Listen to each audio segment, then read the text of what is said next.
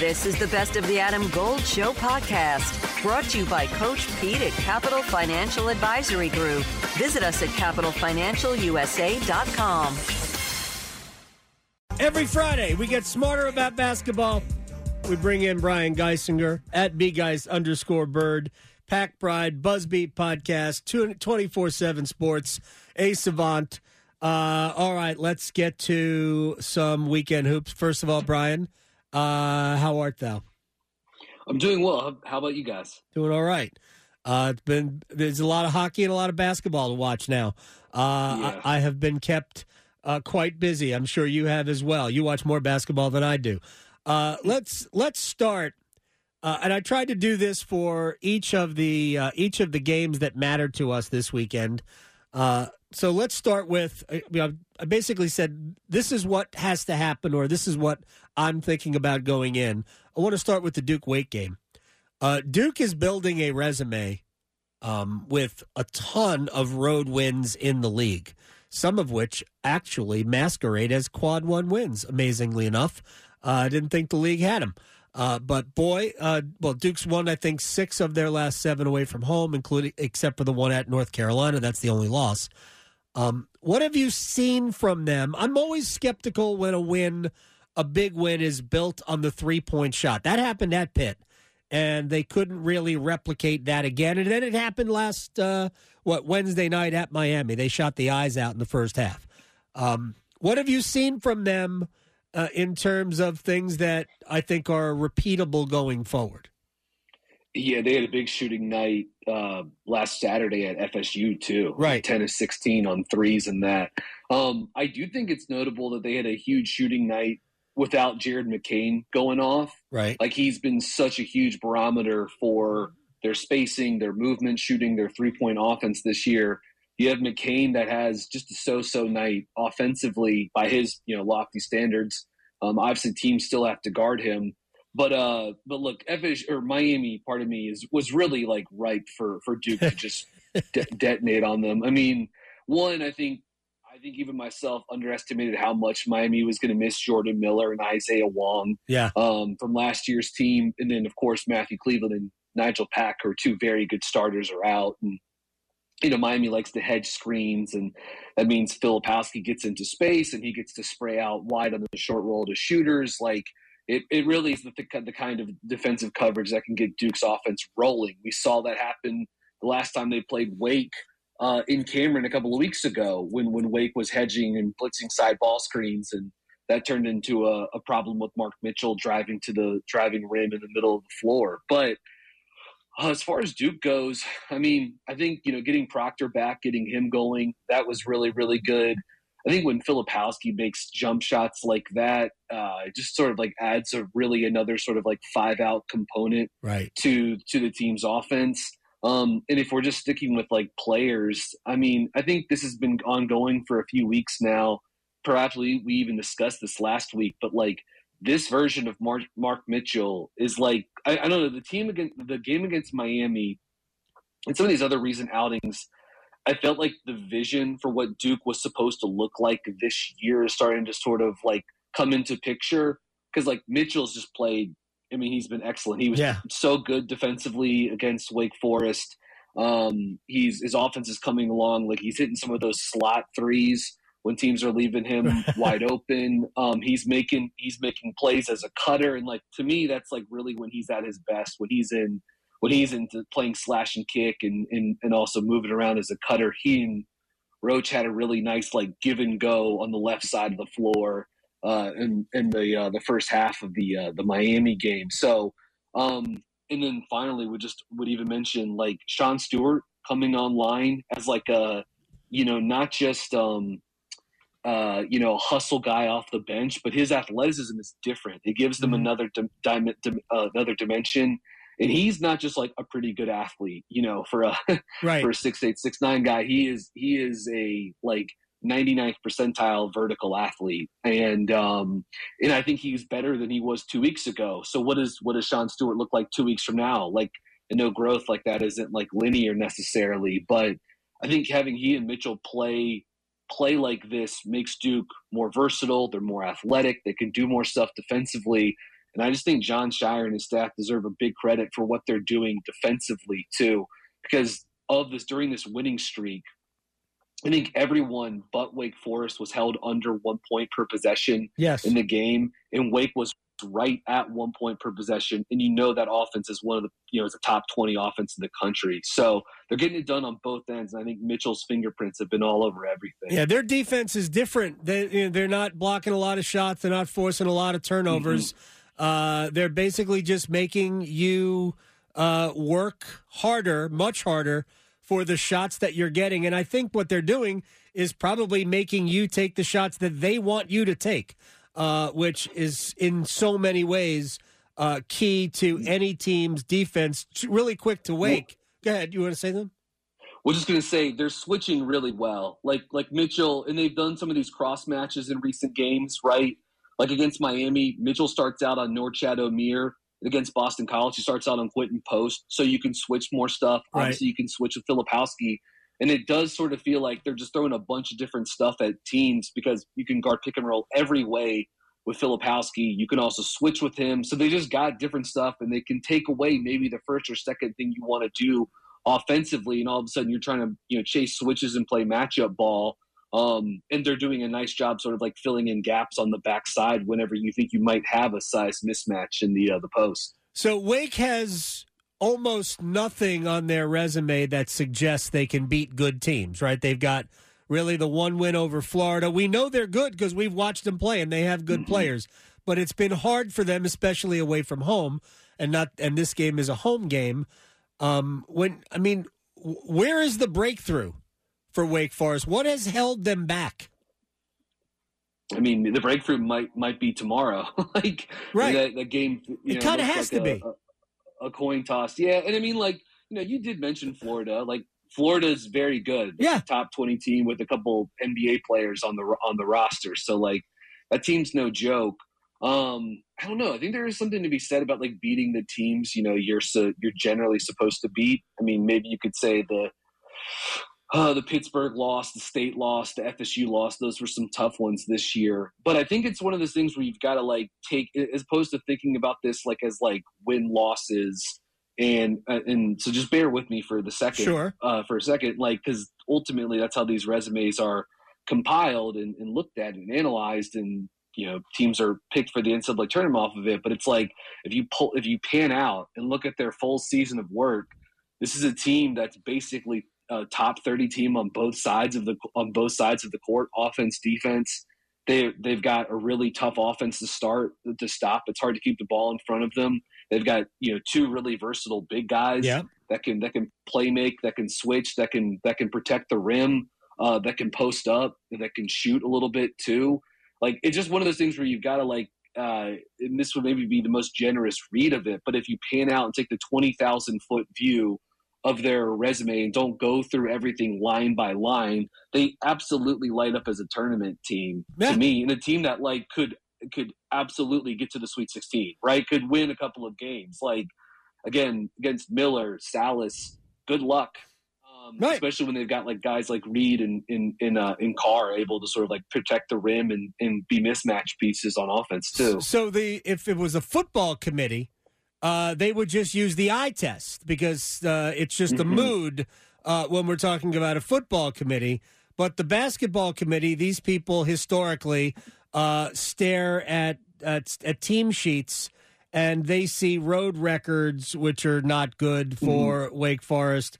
Uh, which is I just want to grab it two and seven. They see quad one, which is one and five. Uh, and I mean, look, I'm, you and I are in yeah. agreement really about them, right? Like I, yeah, I watch them and I go, they're good, but yeah, they then yeah. you look at you know their team sheet, which is just I mean num you know numbers and dashes, and you go, well, they they really haven't accomplished much, no matter how good they are. All right, let me get to mm-hmm. North Carolina. What like I am not put off by the way they're playing. Some regression to the mean in terms of their defense. Their offense hasn't been good enough to overcome their defense in some of their losses. Uh, I still think that you know losing on the road in the ACC isn't a death knell. It's not you know we're, mm-hmm. but the, the way the narrative is now, Virginia loses a game on the road, by the way, even though they got smoked by Virginia Blasted. Tech. Whatever. Blasted. I mean, you just got smoked. It's fine. Yeah. It happens. Uh, who cares? Yeah. Honestly, I don't care how much you lost by. I really don't. Uh, but they got they lost Yeah. by a lot, and now they're like teetering on the edge of not being in the tournament. Like it would ha- would not happen in any other major conference, but it's- it's suddenly uh, like it's the new thing to uh, to to uh, treat the ACC, ACC like that. What is North Carolina? Where where is the area that they need to improve the most?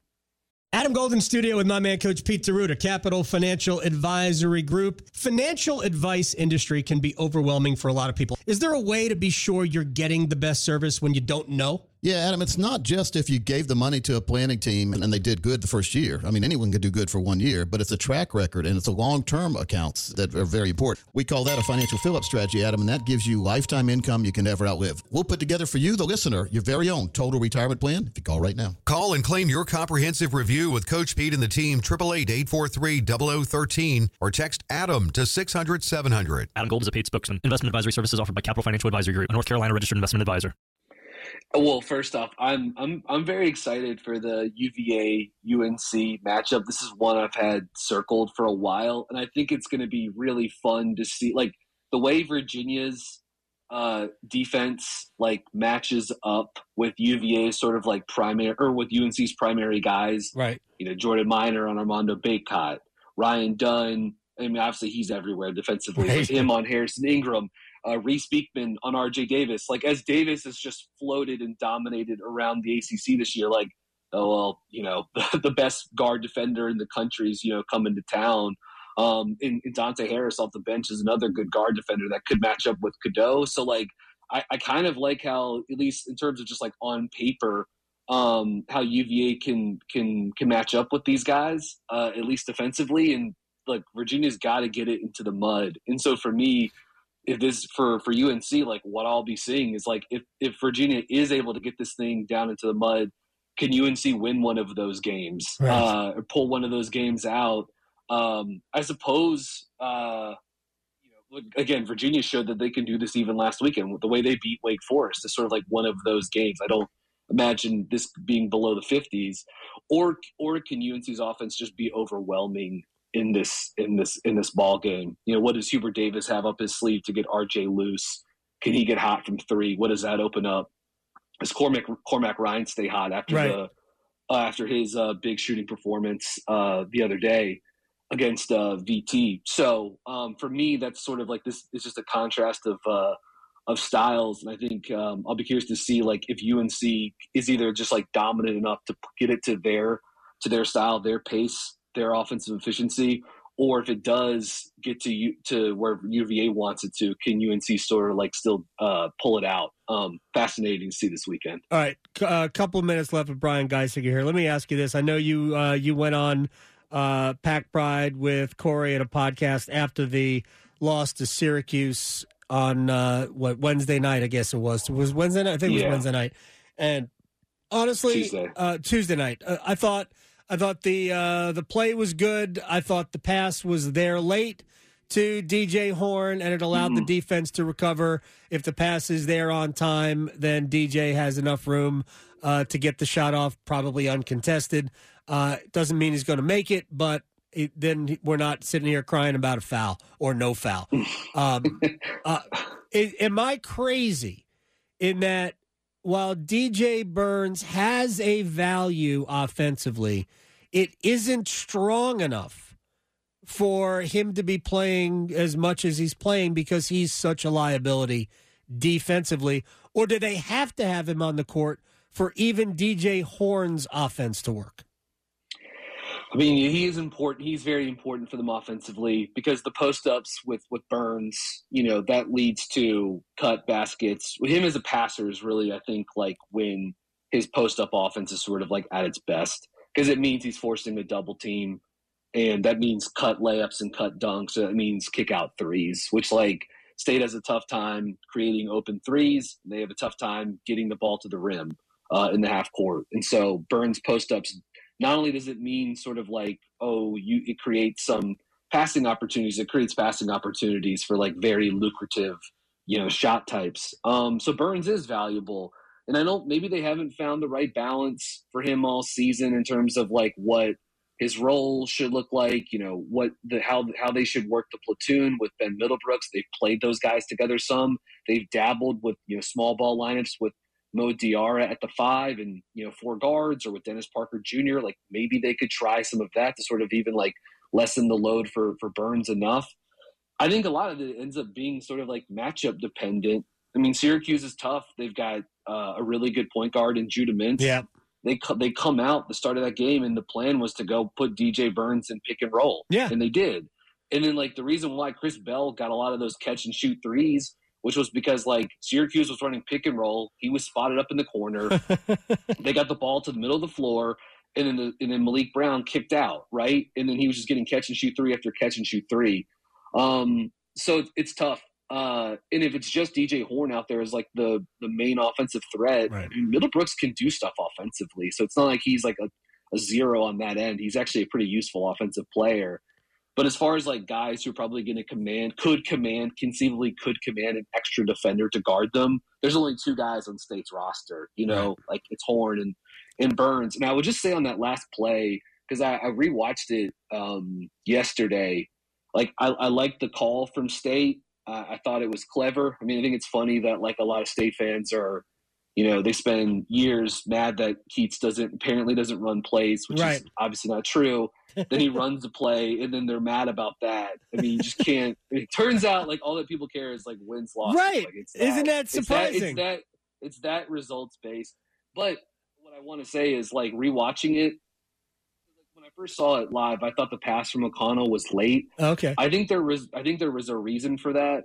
Chris Bell, who again, like I mean, Okay. he made his mark hitting a bunch of threes in this game. He's guarding Diarra on that last play, but if you rewatch it, he actually sees it coming. Like he sees Burns coming across the lane to go through the elevators elevator door. He slides sort of like underneath Diarra, uh, and then he ends up on the other side of the screens. He's just behind. He's sort of like lurking behind Mhm. Horne. Okay. And if there was any reason why O'Connell sort of like double clutched the ball before he threw the pass, I think it was because he was worried about, you know, Bell possibly jumping the pass and, and stealing it. So there's a reason why. I mean, Okay. O'Connell's a really trusty pat, you know, guy with the ball, can really initiate offense and pass. And I, I sort of wonder if uh, Bell maybe sort of like not only made him delay the pass, but then also O'Connell threw it up the floor. So like Horne had to like take a step or two to his Yeah. right to even catch the ball off, you know, sort of like off his access um, or off his axis. And so I don't know, Bell just made a big defensive play, and like sometimes that happens late in Mhm. games. No, no question about that. Um, yeah, they need uh, like to me the the best coaching move of the whole night was um, who was it? Adrian Autry uh, not calling timeout on Syracuse's possession after Middlebrooks. I guess he missed the second free throw and left the game tied. Right, uh, Mhm. right. Not calling the timeout and letting uh, Quadir Copeland just work because it left Burns on the court.